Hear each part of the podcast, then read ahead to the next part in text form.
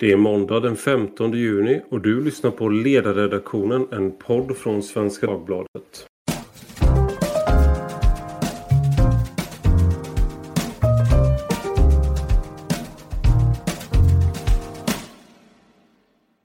Jag heter Ivar Arpi och idag så ska vi prata om deplatforming.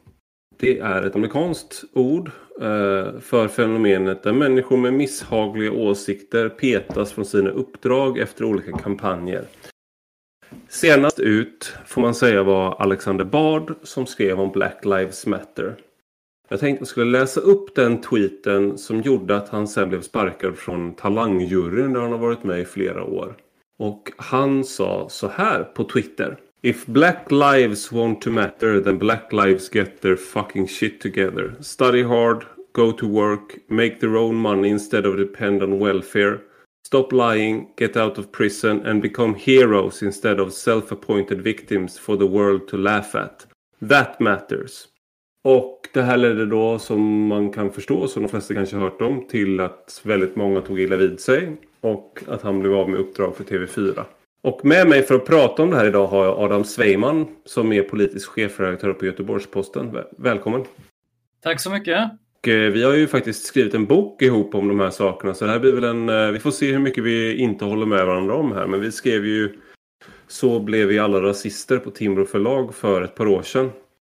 Men eh, som vi kom fram till häromdagen så borde vi kanske ha släppt den boken nu i dagarna istället för för två år sedan. För vi var lite före den här debatten så att säga. Men jag tänkte bara börja med att fråga vad tycker du om TV4s beslut att sparka Alexander Bard från eh, hans uppdrag? Jag ska säga att TV4 är rätt ointressant i sammanhanget. TV4 svarar mot någonting som de förmodar vara en samhällsanda. TV4 vill ju inte ha bad press. Liksom. De är inte särskilt principfasta. Det är väldigt få företag som går runt och har liksom, en ideologisk ryggrad på det viset. Deras ryggrad är att tjäna pengar. Och om de upplever att man inte kan ha samröre med folk för att de uttrycker sig eh, liksom, raljant eller på, ett, på ett sätt som de upplever att andra inte tror är accepterat i samhället, då kommer de agera därefter. Så det är egentligen inte TV4 som är intressant, snarast vad är det de nu känner av eh, är liksom inte okej. Okay. Samtidigt så kan man ju säga att eh, de har inga problem med att förknippas med eh, Sara Larsson som efter eh, att George Floyd, svarte mannen som blev dödad i USA som föranledde att Black Lives Matter-protesterna började i USA och spreds över världen. Hon gick ut och skrev, att, och skrev ACAB, det vill säga All Cops Are Bastards på Twitter. Men hon blir ju inte sparkad från eh, TV4. Jo, men det är ju det som på något sätt Eh, blir betecknande för en samhällsanda. Alltså, bilden av Alexander Bard blir nu, ja, gammal, eh, gammal rasist, typ. Vad, vad hemskt. Och, men Sara Larsson blir mer bara engagerad. Att det, det är okej att tycka att polisen är idioter. Eh, Medan eh, det, det, är på något sätt, det är någonstans där mittpunkten i vad som är normalitet, normen kan man kanske säga det. Det är där den befinner sig just nu. Um, och då blir ju ett uttalanden som på något sätt inte faller in i det, utan är mer så här, det här handlar inte om rasism eller det här är skärp er, skaffa ett jobb. Alltså den typen av uppmaningar blir på något sätt väldigt mycket mer de anses vara dramatiskt obehagliga medan hennes uttalande i det sammanhanget bara blir ja men det är ju, det är väl så. Poliserna är väl hemska och det, ja, vissa är ju uppenbarligen det liksom men eh, det handlar inte om TV4, det handlar om, om vårt zeitgeist tror jag. Sen ska man också bara, bara lägga till, jag såg att eh, det var produktionsbolaget i Storbritannien tror jag det var för eh, talangtävlingen som sa att eh, om inte TV4 tog avstånd från Alexander mm. Bard mm. så skulle de inte få ha programmet längre. För först, hade, först gick TV4 ut och sa att de inte kan styra sina liksom, människors åsikter, att man har åsiktsfrihet ungefär. Eh, och sen backade man från det och det kan ju ha varit för att produktionsbolaget, det stod helt enkelt mellan programmet i sig eller Alexander Bard och då valde ja. man programmet. Men den här Zeitgeisten då, men jag tänkte också bara gå in på vad det Alexander Bard skrev. För jag har ju sett människor skriva, om man ska vara välvillig här, eh, så jag tror inte att Alexander Bard hatar svarta människor. För det första. Eh, jag vet inte, men det, jag har aldrig fått det intrycket eh, av honom tidigare. Eh, jag kan ha fel, men det framförallt det han skriver är väl egentligen att Sen la han upp en, eh, en tweet senare där det var en svart man som var i en rättssal. Där det var en svart advokat, en svart som var anklagad och så, så var det en svart polis som stod bakom. Att det var liksom och då menar han liksom att ja, men nyckeln till svart framgång finns i det egna, den egna kulturen. Svarta bär själva nyckeln till den egna framgången. Och det här är ju någonting som, vad ska man säga, om man bortser från de korta, korta tweets med väldigt, som är väldigt skarpa och har en väldigt skarp, skarp udd så att säga. Så är det här någonting som många har skrivit om. Eh, men är det, kanske, är, det, är det omöjligt vad, vad ska vi säga?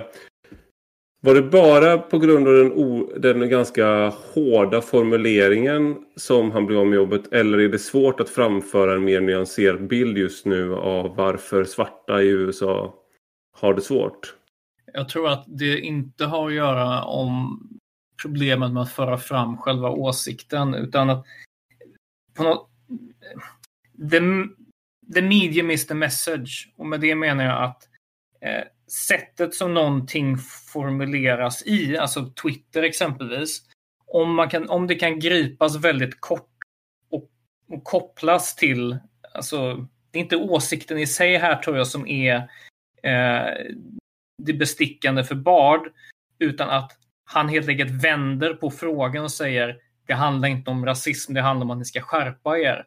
Och att säga till ett offer i en precis under en, en, liksom, en rörelse som handlar väldigt mycket om att det finns en tydlig förtryckare och en tydlig förtryckt, att då säga det här är inte alls en förtryck, det handlar om att man inte liksom, skärper sig.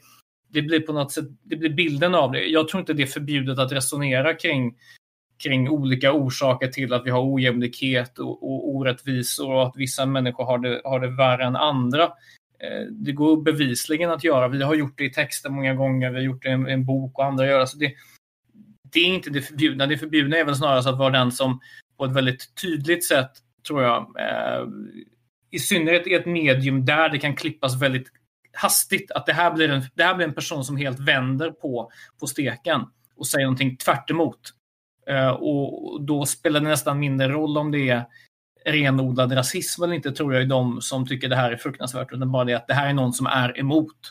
Det finns ju också den här, eh, den här inramningen just nu som det blir ofta i de här lägena. Metoo var ju ett annat sånt tillfälle där det, där det på något sätt är eh, känslan av att nu här kommer framsteget, här kommer framtiden. Och så kan du placera dig antingen är du för eller så är du emot.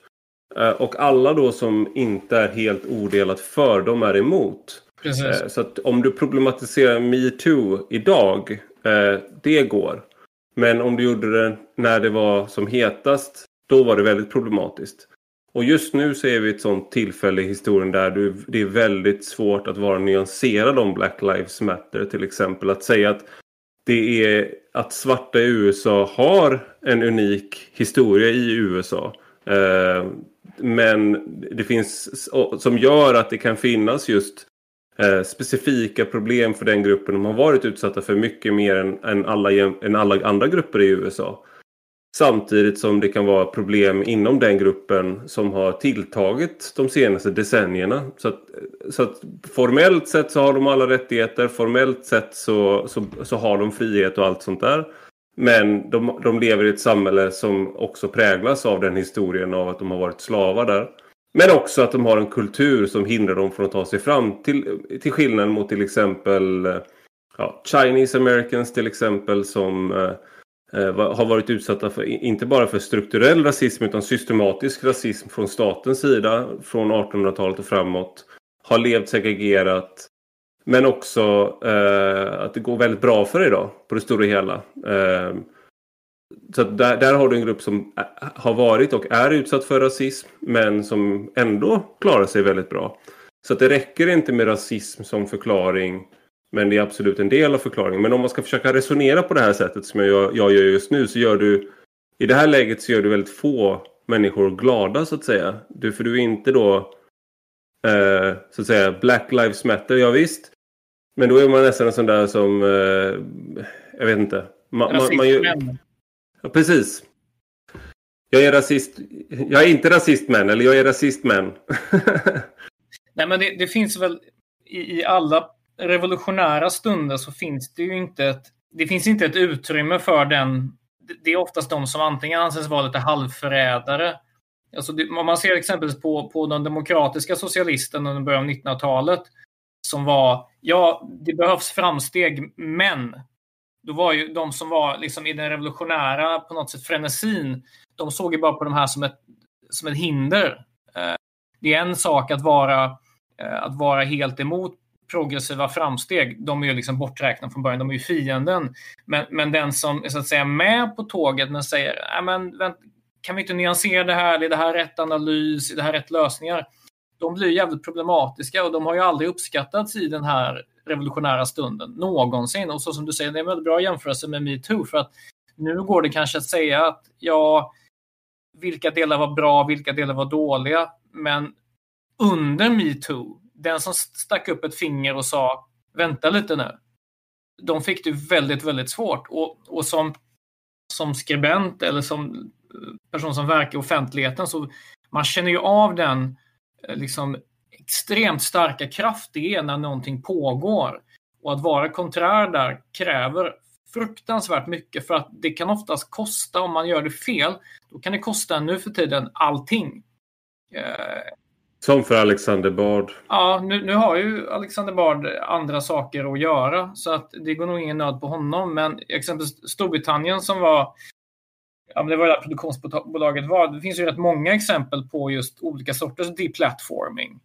Alltså det, det är en vedertagen taktik i Storbritannien att om det är någon åsikt man inte tycker om, eh, men då, då stänger man ner den personen och går till arbetsgivaren. Det är ju väldigt vanligt. Och kommer någon och säger sen ja, men yttrandefrihet, då slår man ner på det och säger men vänta lite. Eh, du får säga precis vad du vill, men det är inget privilegium att höras. Um, och då kan man ta upp det här Christopher Hitchens kritiserade det sättet att se på yttrandefrihet. För han menar så här att, att eh, rätten att höras är minst lika viktig som rätten att tala.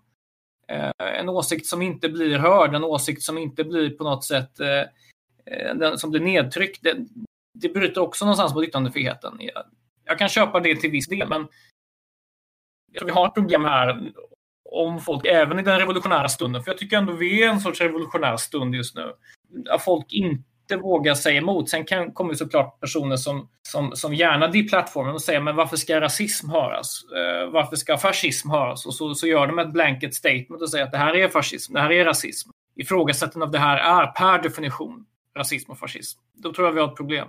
Ja, men det där är ju någonting som eh, man har eh, sett hur eh, alltså begreppet rasism har ju vidgats i vad, det, i vad som inre, räknas in där. Eh, både i sidled och liksom i... Eh, alltså att man, så att även till exempel, om man till exempel har kallat någon för n-ordet tidigare så, och, så det, har det varit rasism. Men idag så kan det vara att du inte erkänner att någon har en annan hudfärg så att säga. Att du är färgblind, det kan vara rasism också. Eller att du, om du är helt ointresserad av var någon kommer ifrån så kan det vara, eh, det kan vara rasism. Men det kan också vara rasism om du undrar var någon kommer ifrån. Det kan också vara rasism så att säga att, ett, att du ser ett o, olikt utfall i samhället. Så att du ser att en grupp presterar sämre än andra grupper. Det kan vara ett tecken, det kan ibland räcka för vissa människor som ett utslag av strukturell rasism. Det vill säga, och strukturell rasism då är alla små handlingar, alla små eh, skeenden i samhället som byggs upp till en struktur. Eh, och då kan det vara en rasism som på något sätt verkar i samhället eh, utan att det finns någon explicit rasism. Så vi har rört oss också från en, en eh, att, vad ska man säga, det som Alexander Bard sa i det här var väl egentligen inte rasistiskt om du går tillbaka och kollar på att svarta, svarta skulle vara oförmögna till de här sakerna. Tvärtom så menar han ju att svarta är förmögna till de här sakerna. Eh, däremot, så sa han ju, däremot så hade han ju den här då, eh, vad ska man säga, det här att man, att man skrattar och att han formulerar sig på ett sånt där sätt. Men jag, jag tänker att idag så tror jag att många skulle tycka att det han sa var eh, vara rasist räcker som för att kvalificera sig som, som rasism. Och därför så bör det kanske inte ens finnas på Twitter. Ja, jag, jag tror till den listan av saker som numera sorterar under kategorin rasism så är det ju som i fallet med Bard då, så är det ju att, att någonstans eh, belägga offret med ett ansvar för situationen. Eh, och det är ju egentligen rätt rimligt att försöka göra det till rasism. För att, för att då omintetgör man ju på något sätt hela eh, offer-förövare-relationen. Det vill säga att om man säger att här finns rasism, men det finns olika skäl till att en grupp har det, har det svårt. Eh, hela analysen bygger ju någonstans på att har du en ojämlikhet i utfall, då beror det på rasism. Då mm. finns det inget annat här. För att om vi inte hade hade vi inte haft strukturellt förtryck av något slag, vare sig det är ett, ett patriarkalt förtryck eller ett rasförtryck, då hade vi alla varit jämlika. Så Det är väldigt starkt inbyggt i den här bilden att vi är alla människor precis i stort sett identiska eh, och, och alla olika utfall vi har bygger på förtryck. Eh, I ett land som, eh, som eh, USA jag, jag, tycker också någonstans att vi ska, jag vill, vill höra hur, hur, du tänker om det här, men någonting som jag ofta tänker på i den här diskussionen är att det är väldigt lätt att man glider fram och tillbaka mellan till exempel Sverige och USA eller Storbritannien och USA. För vi har svarta människor i Sverige och, och då är det afroamerikaner i USA och så har vi liksom, så, så, så gör man en eh, direkt jämförelse. Men jag tänker en sak i USA är ju att det är, det är ganska länge sedan men det är samtidigt inte så länge sedan som eh, rasåtskillnadslagen avskaffades. Eh, och den svarta hudfärgen har varit väldigt stigmatiserad i USA väldigt länge.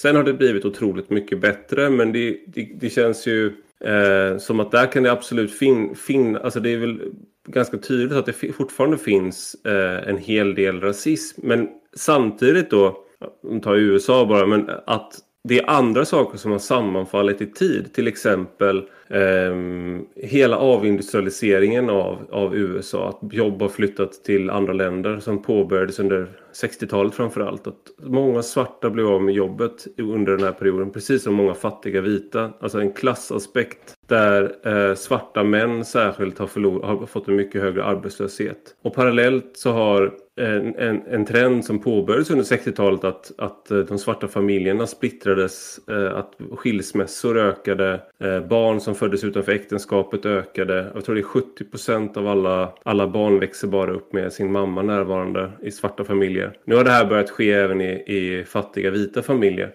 Men det här är trender som har, som har skett samtidigt som så att säga for, for, de formella rättigheterna har, har ökat för svarta så, har det här, så ligger det här eh, nära i tid. Och det här är också någonting som jag tänker på, nu ska man inte göra den här jämförelsen 100% men när jugoslaver, turkar och greker kom till Sverige som arbetskraftsinvandrare på 60-talet och 70-talet och, och finländare eh, så var, skulle jag säga, de rasistiska eller främlingsfientliga attityderna mycket starkare i Sverige. Och också mycket mer accepterade. Alltså man kollar på humorprogram och liknande. Att, att vissa skämt var helt okej okay, som vi idag skulle tycka var över gränsen.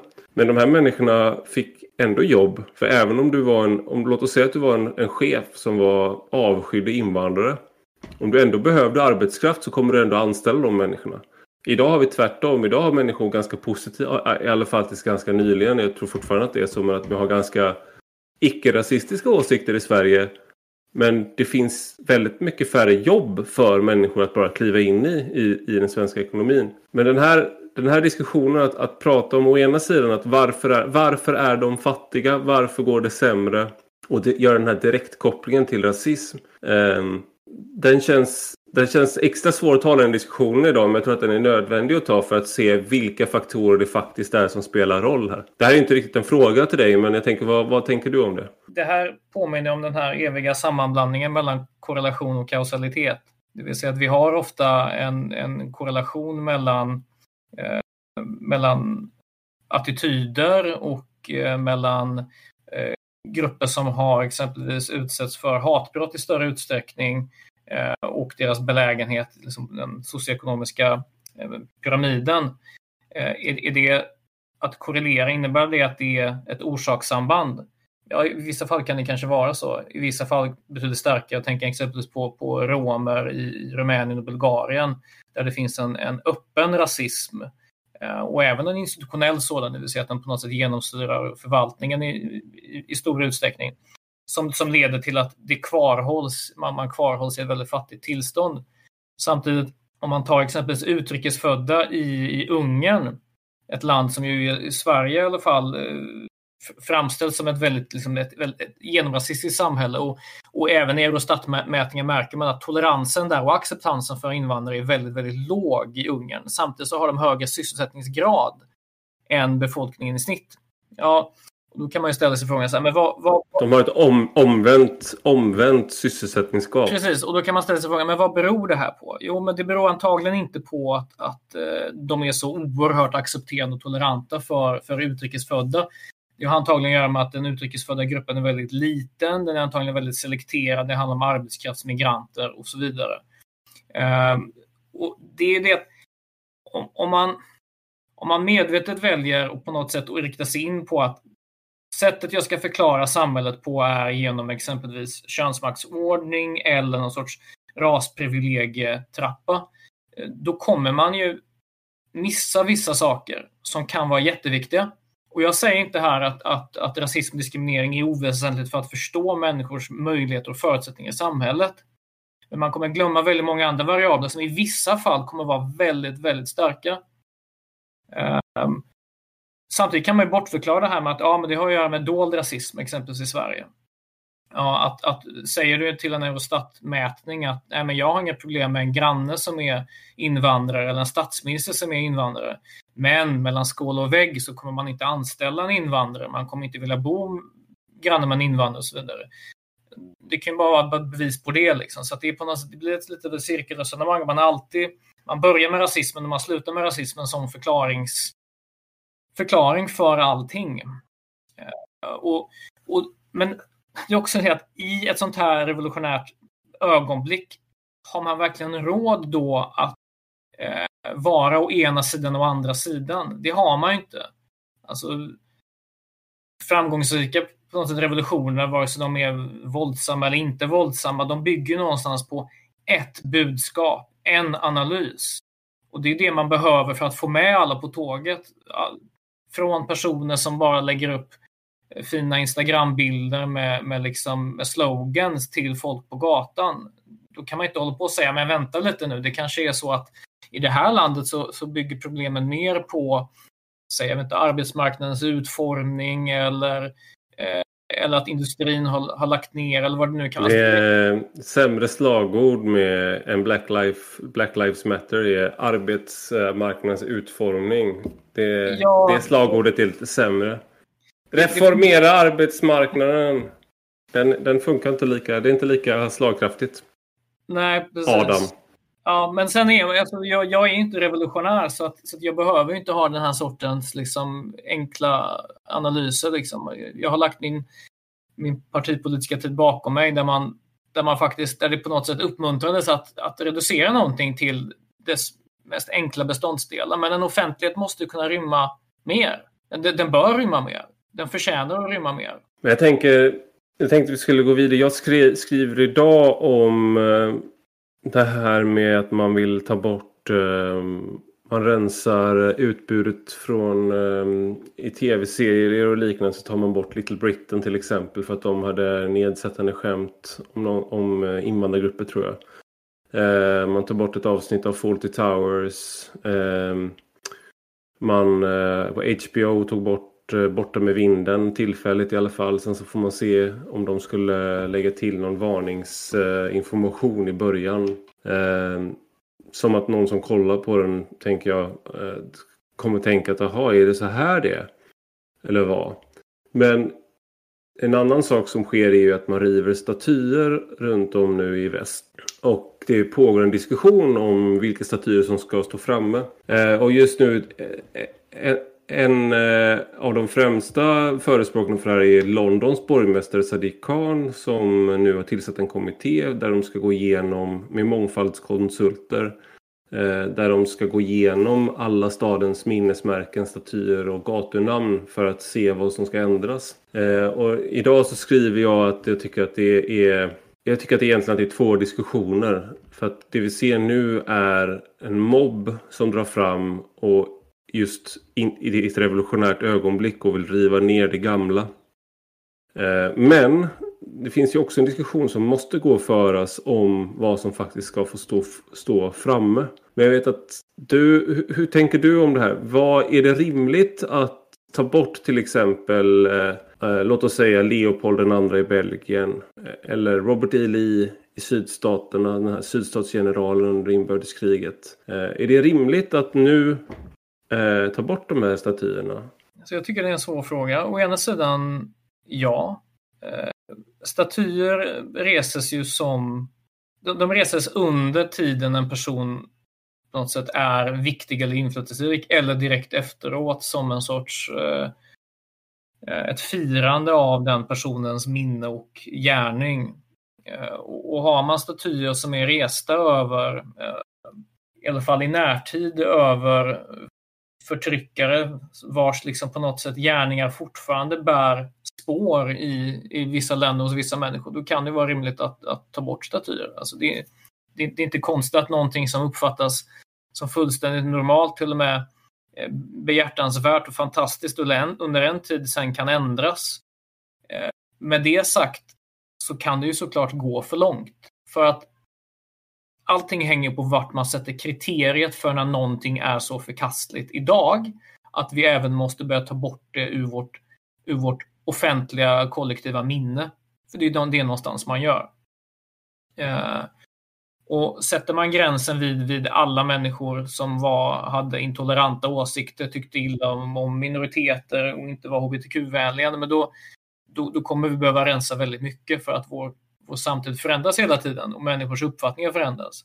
Sätter vi gränsen där jag någonstans kan tycka att det är rätt rimligt vid en person som var en uppenbar förtryckare eller en, en despot, diktator som, som eh, tror jag, vars, vars eh, gärningar fortfarande folk bär spår av idag. Alltså det är ättlingar. Ja, kanske kan det vara rimligt att göra det. Jag vet exempelvis i, i Ukraina så finns det fortfarande statyer resta över personer som å ena sidan var väldigt framgångsrika och, och eh, beundrade befrielseledare men som också mördade minoriteter som polacker och judar och andra. Liksom. Alltså, de, de är ju hjältar för vissa fortfarande, en sorts historiska hjältar i alla fall. Eh, Medan de för andra mest känns som, ja, de är bara despoter. Eh, och jag tror det kan bli svårt om vi exempelvis ska ta kungastatyerna i Sverige. Rätt många svenska kungar var ute och, och, och, och deltog i fälttåg, offensiva fälttåg som eh, skördade väldigt många människoliv. Innebär det att vi ska ta bort kungastatyerna från, från våra städer? Jag tror inte det. Någonstans måste vi ha någon sorts eh, någon tid där vi tänker att okay, det här är verkligen ett historiskt minne så långt tillbaka i tiden.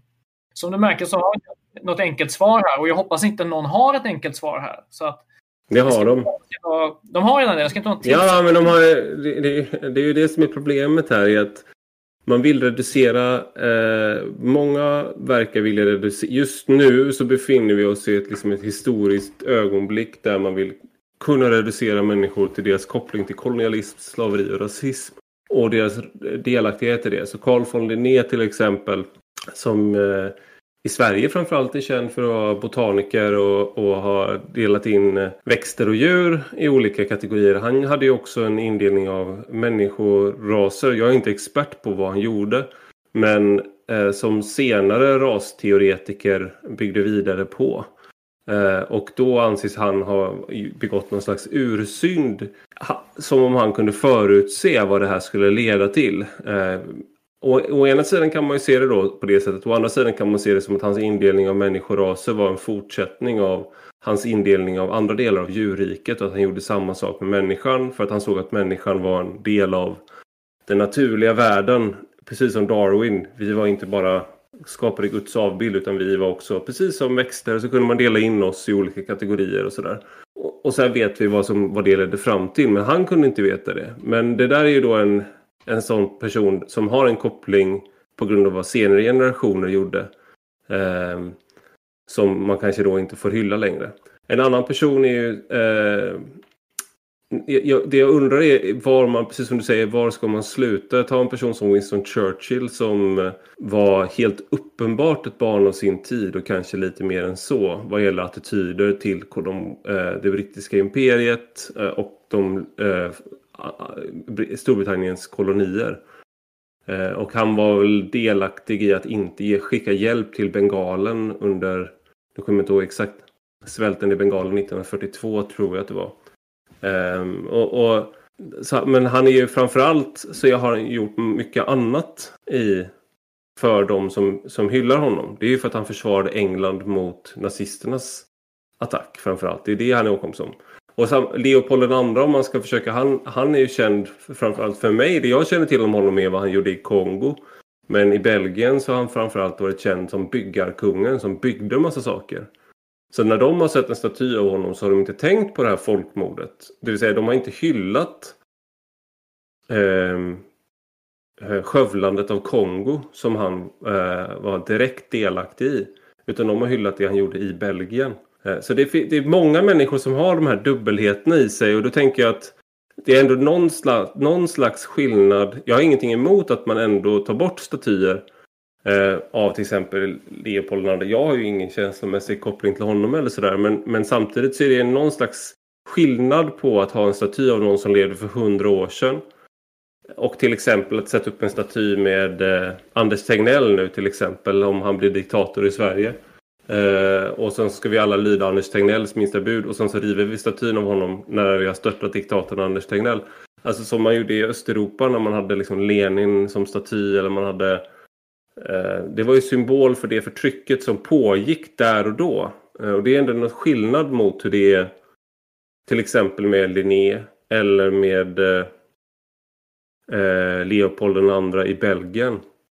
De försökte faktiskt bygga en staty av honom av Leopold II i Kongo. En eh, kongolesisk politiker som sa att vi måste också ha en del, äh, vet du, ha honom som staty för han gjorde mycket bra också. Vi måste kunna hålla två eh, tankar i huvudet samtidigt.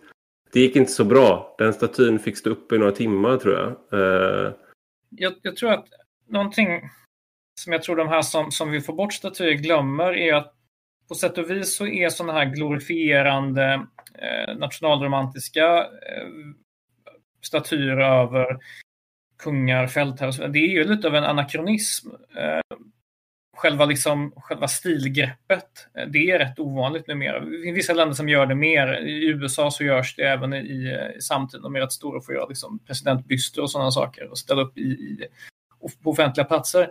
Men också det här att, att, att resa statyer och att dra ner dem, det är också, alltså, många despoter har ju varit väldigt aktiva att riva ner statyer från tidigare epoker. Um, det, det, kan ju ha varit ibland att man, att man inte man velat utplåna resterna efter en, en kultur eller en epok eller en, liksom en ett eller vad det nu kan vara. Eh, och jag tror att istället för att lägga tyngdpunkten på statyer, så det finns väldigt mycket att göra i vår samtid som kan bli bättre, eh, än att försöka lägga tid på, att, och det minst problematiska, det vill säga retuschera vårt förflutna så gott det går. Eh, jag kan förstå liksom den instinkten, man vill få bort någonting som symboliserar någonting som man tycker är väldigt hemskt. Eh, samtidigt så är det ju, det finns någonting lite, så här, lite, lite, både lite symboliskt meningslöst med att riva statyerna, också någonting lite korkat faktiskt. Eh, man blir på något sätt lik de som har gjort eh, liksom retuscherandet och ordnandet av vårt historiska minne till sin huvudsak. Och jag tror inte vi kan ta bort vårt förflutna med alla dess blämmor och framsteg och allting. Jag, jag tycker det är viktigt att vi påminns om det. Och jag tycker det gäller även eh, faktiskt kommuniststatyerna i Östeuropa. Nu var man väldigt hård mot alla de statyerna, men man hade så oerhört många. De fanns i stort sett varenda liten, liten ort så fanns det ju liksom en Lenin-staty. Så, att, så att man hade väldigt mycket att jobba med och det var ju dagliga påminnelser. Men där hade ju hela samhället i princip byggts runt statyer i västvärlden, ja, det är inte lika mycket så. Man, har, man var lite mer sparsam med statyer och därför tror jag också att det kan man inte ha dem lite som ett reservat över både vår, vår, vår hemska förflutna och även vårt positiva förflutna. Um, det, och det säger jag som en person som borde ha väldigt mycket agg mot eh, en, en rad uppsättningsstatyer, såväl vänsterlutande som högerlutande statyer i ett antal länder. Men jag tycker snarare att de är på något sätt de är en del av att vårt samhälle, våra städer, våra byar, det är lager på lager. De lagren innebär väldigt mycket. Eh, och vi kommer inte bli kvitt smärtan bara för att statyn försvinner. Därför är det så himla mycket en symbolhandling att ta bort dem, att riva dem nu. Och det finns en funktion för det i det här revolutionära ögonblicket. Men jag hoppas inte det är en, en föraning om vad som komma skall. Och då tänker jag att all, ta bort de här liksom Fawlty Towers-avsnitt och liknande. Ja, fan, jag tror det är väldigt få personer som inte kan se Fawlty Towers i sin kontext för vad det är. Men är det inte så att man börjar tappa i ett revolutionärt ögonblick så tappar man just förmågan att kontextualisera. Den enda kontexten man accepterar är den kontexten man själv är i och de åsikterna man har för tillfället. Eh, och då tappar man kontexten eh, och tappar liksom den förmågan att se nyanserna. Eh, och det är lite det jag tycker egentligen som förenar alla de här sakerna. Det är ju att det är en stor rörelse som ställer väldigt många eh, du är antingen med eller emot och sen ställer du liksom alla och förklaringsmodeller eh, klumpar du ihop och säger att det där är inte acceptabelt att säga. Eh, det där är inte acceptabelt att ifrågasätta och då kan en sån där Alexander Bard som skriver en plump tweet, han ska bort. Vi kan inte förknippas med honom. Eh, du kan, däremot kan du skriva All cops are bastards. Det är okej. Okay. Det är progressivt. Du är en del av revolutionen. Och sen har du olika komediserier, du olika filmer som inte lever upp till eh, till de nya kriterierna. Du kan inte kontextualisera dem. Eh, du, du kan, framförallt kan du inte lita på andra, på människor själva att kontextualisera det de ser. Utan de måste få pekpinnar, de måste få skarpa pekpinnar. För om de ser någonting, till exempel att någon har gjort blackface i en komediserie. Så kommer de genast att börja liksom anamma det här synsättet på svarta. Och sen så måste vi gå runt och så måste vi rensa det offentliga från de monument och de statyer som på något sätt inte har, som har någon koppling till det här historiska förtrycket. Eh, för att annars så kommer vi inte bli kvitt de här strukturerna en gång för alla. Och det är det här jag tycker är lite läskigt. Att för att när vi diskuterar nu, då kan man just diskutera, vi kan diskutera Alexander Bard, vi kan diskutera företag, vi kan diskutera liksom hur kan man förknippas med det. Vi kan diskutera statyer och, och, vilka statyer ska man visa, vilka ska man bygga, hur ska vi minnas vår historia. Jag är ju för att vi har liksom en, en att vi ska vara självkritiska, ha en reflek, självreflektion hela tiden om de här sakerna. Historien är liksom inte fastlagd en gång för alla. Och sen kan vi diskutera vilka liksom, komedier, vilka filmer och vad är, det, vad, liksom, vad är det för innehåll. Vad är problematiskt och inte problematiskt. Men just nu så står vi liksom lite... Vi står, vi är lite som... Eh, det blir lätt att man är som filosofer som sitter på ett berg och diskuterar medan mobben drar runt vid bergets fot och liksom vräker ner saker. Ja, men jag tror inte man ska vara för, för rädd för det heller. Jag brukar ofta tänka så här att, ja, men vad, att man använder det här eh, slippery slope-argumentet. Ja, men Först började de med att ta bort Tintin från Kulturhuset och, och snart har vi ingen yttrandefrihet kvar. Alltså, man, det blir lätt så dramatiskt med de här symbolfrågorna. Jag tror inte man behöver vara så, så, så rädd faktiskt. Alltså, hellre att man styr in det på ett, på ett samtal om en... Finns det saker som vi kanske inte... Uttryck som vi inte ens så att säga, vill ha som ett historiskt minne? Finns det statyer som faktiskt inte fyller någon funktion? Kan de ersättas med något annat? Ehm, det behöver inte bli så illa. Man får ha lite förståelse. jag ska inte gå för långt här och säga att man ska ha förståelse för det revolutionära ögonblickets motivation. För att jag tycker det är något obehagligt med den här totala mobiliseringen för en sak. Där man inte vill se några nyanser och det finns bara fiender. Och du är bara för eller emot. Liksom, som, som Bush och Irakkriget. Liksom. Antingen är du en fiende eller så är du med oss. Det finns inga jävla alternativ. Um, men, eh, men jag tror heller inte att man ska överdriva alltså, eller stänga ner ett samtal om eh, vilka uttryck vill vi kanske inte ha. Sen tror jag verkligen att hellre att föra det samtalet framåt än att hålla på och ta bort gamla avsnitt där man har märkt att det finns en mening här eller där. Jag tycker det är rätt trist. För att det finns väldigt mycket ojämlikhet i våra samhällen och väldigt många problem och människor som inte får leva ut sin fulla potential. Och så sitter det, vilket jag förmodar är medelklassmänniskor, och, och, och petar ut textrader här eller där eller är liksom, håller sig upptagna på Twitter med att märka ord. det är verkligen inte den kampen som, som jag hade hoppats skulle vara i fokus. För det finns rätt jäkla mycket att göra. Det gör det verkligen. Men det, det här är ju en... Um, det här är nu vi är inne på företag men det finns ju ett problem här med att många av de företagen... Det samhället vi lever i idag, lever i idag då är ju företag är så stora många gånger att de fyller samma roll som staten kanske har fyllt i tidigare epoker. Till exempel, och då ta, ta företag som, ett företag som Google till exempel. Om du söker på vissa saker på Google. Eh, till exempel eh, på straight white couples eller någonting. Eh, då, har de gjort, då har de lagt in i sina algoritmer att man ska ha, de vill främja mångfalden. Så då får du upp svarta eh, homosexuella par i större utsträckning. Du får upp svarta och du får upp eh, människor som är gifta Eh, över i alltså blandäktenskap eller vad man säger mellan etniska grupper och liknande.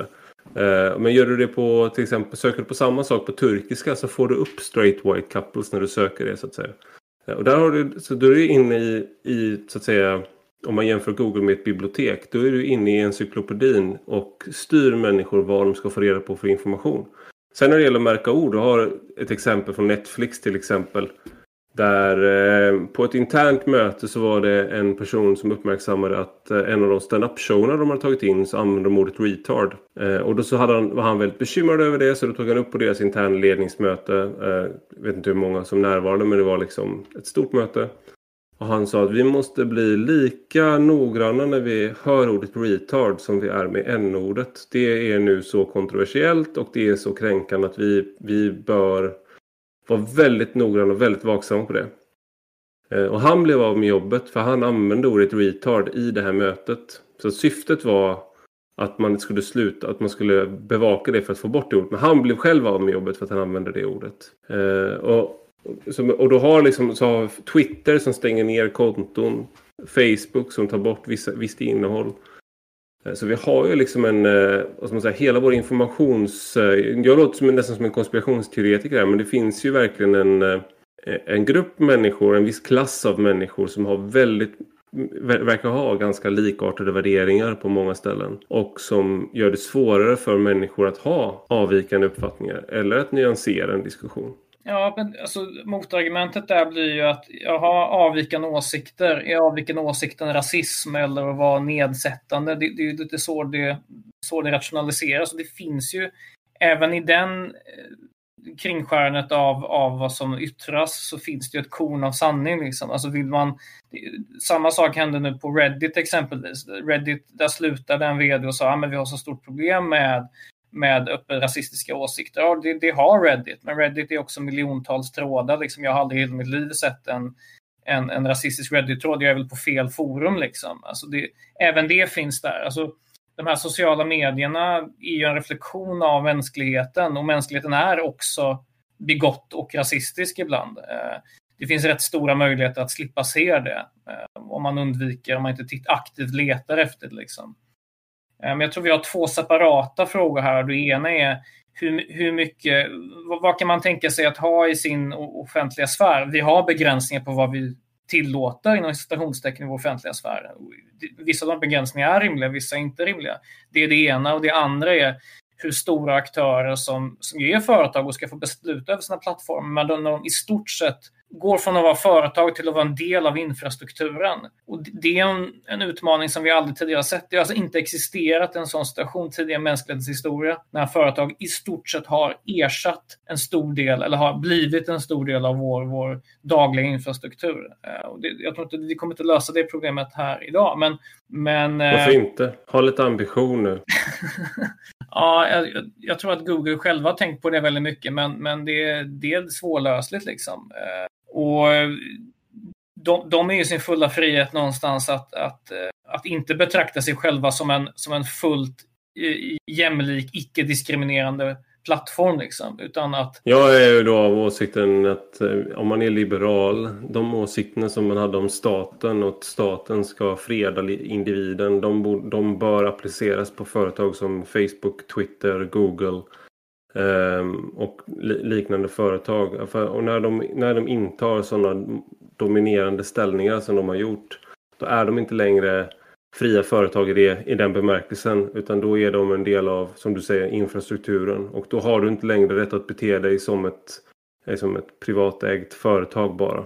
Eh, och, så jag, jag, jag menar då liksom att till exempel yttrandefrihet som är något som regleras mellan stat och individ förlorar ju väldigt mycket av sin innebörd. Det är det som citerar Christopher Hitchens innan.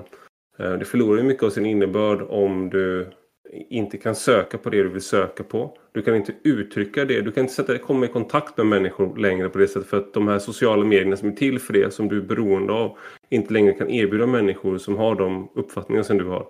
Eh, de begränsar dig. Så att någonstans så blir det helt enkelt så att det blir så begränsat att man bör utöka den definitionen av yttrandefrihet för att omfatta fler aktörer.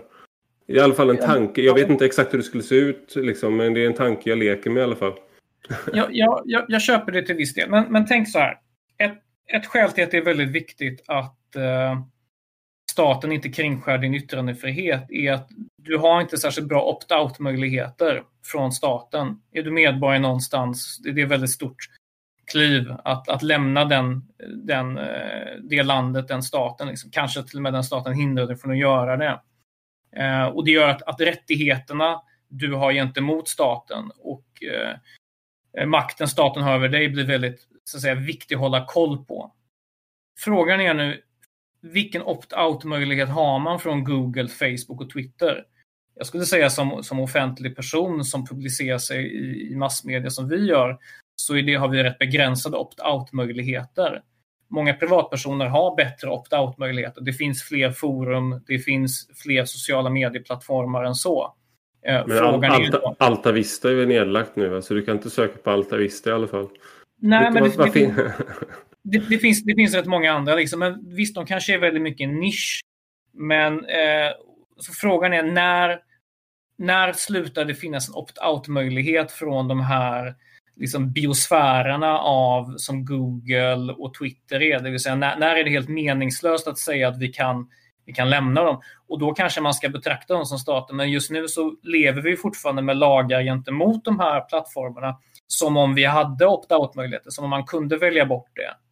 Eh, frågan är hur länge till och då, då kanske det blir viktigare att de måste att de inte ska betrakta sig som publicister för publicister får agera under andra, ett annat paraply. Utan att de mer ska betraktas som gator, torg och så vidare. Och där har man betydligt mer utsträckta och vidsträckta rättigheter än vad man har i en privat medieplattform. Men just nu så betraktar ju de sig som Svenska Dagbladet eller Göteborgs-Posten. Det vill säga som aktiva publicister som aktivt går in och, och, och skräddarsyr en produkt. Eh, och de kommer nog fortsätta se sig själva på det viset, tror jag. Ehm, och det kan ju antingen betyda att stater kommer gå in och bryta upp dem för att det blir en naturliga liksom, monopol. Eller att opt-out möjligheten aktiveras av fler personer som säger jag tänker inte vara med om det här och det spelar ingen roll om det är, det kan vara det att de bara inte tycker om principen att, att de blir, eh, deras åsikter blir eh, censurerade eller att de inte får hitta den informationen de vill. Jag tror att vi eh, avslutar där. Jag vet att du har mycket att göra och att du ska iväg med din familj till, ut i naturen. Vilket ju, då vill jag inte hålla dig för mycket för lång tid. Men eh, stort tack för att du var med idag, Adam Sveiman. Tack så mycket Ivar. Och stort tack till er som har lyssnat. Eh, om ni har några frågor eller synpunkter kan ni mejla oss på ledarsidan snabela svd.se. Tack för idag. Hej då!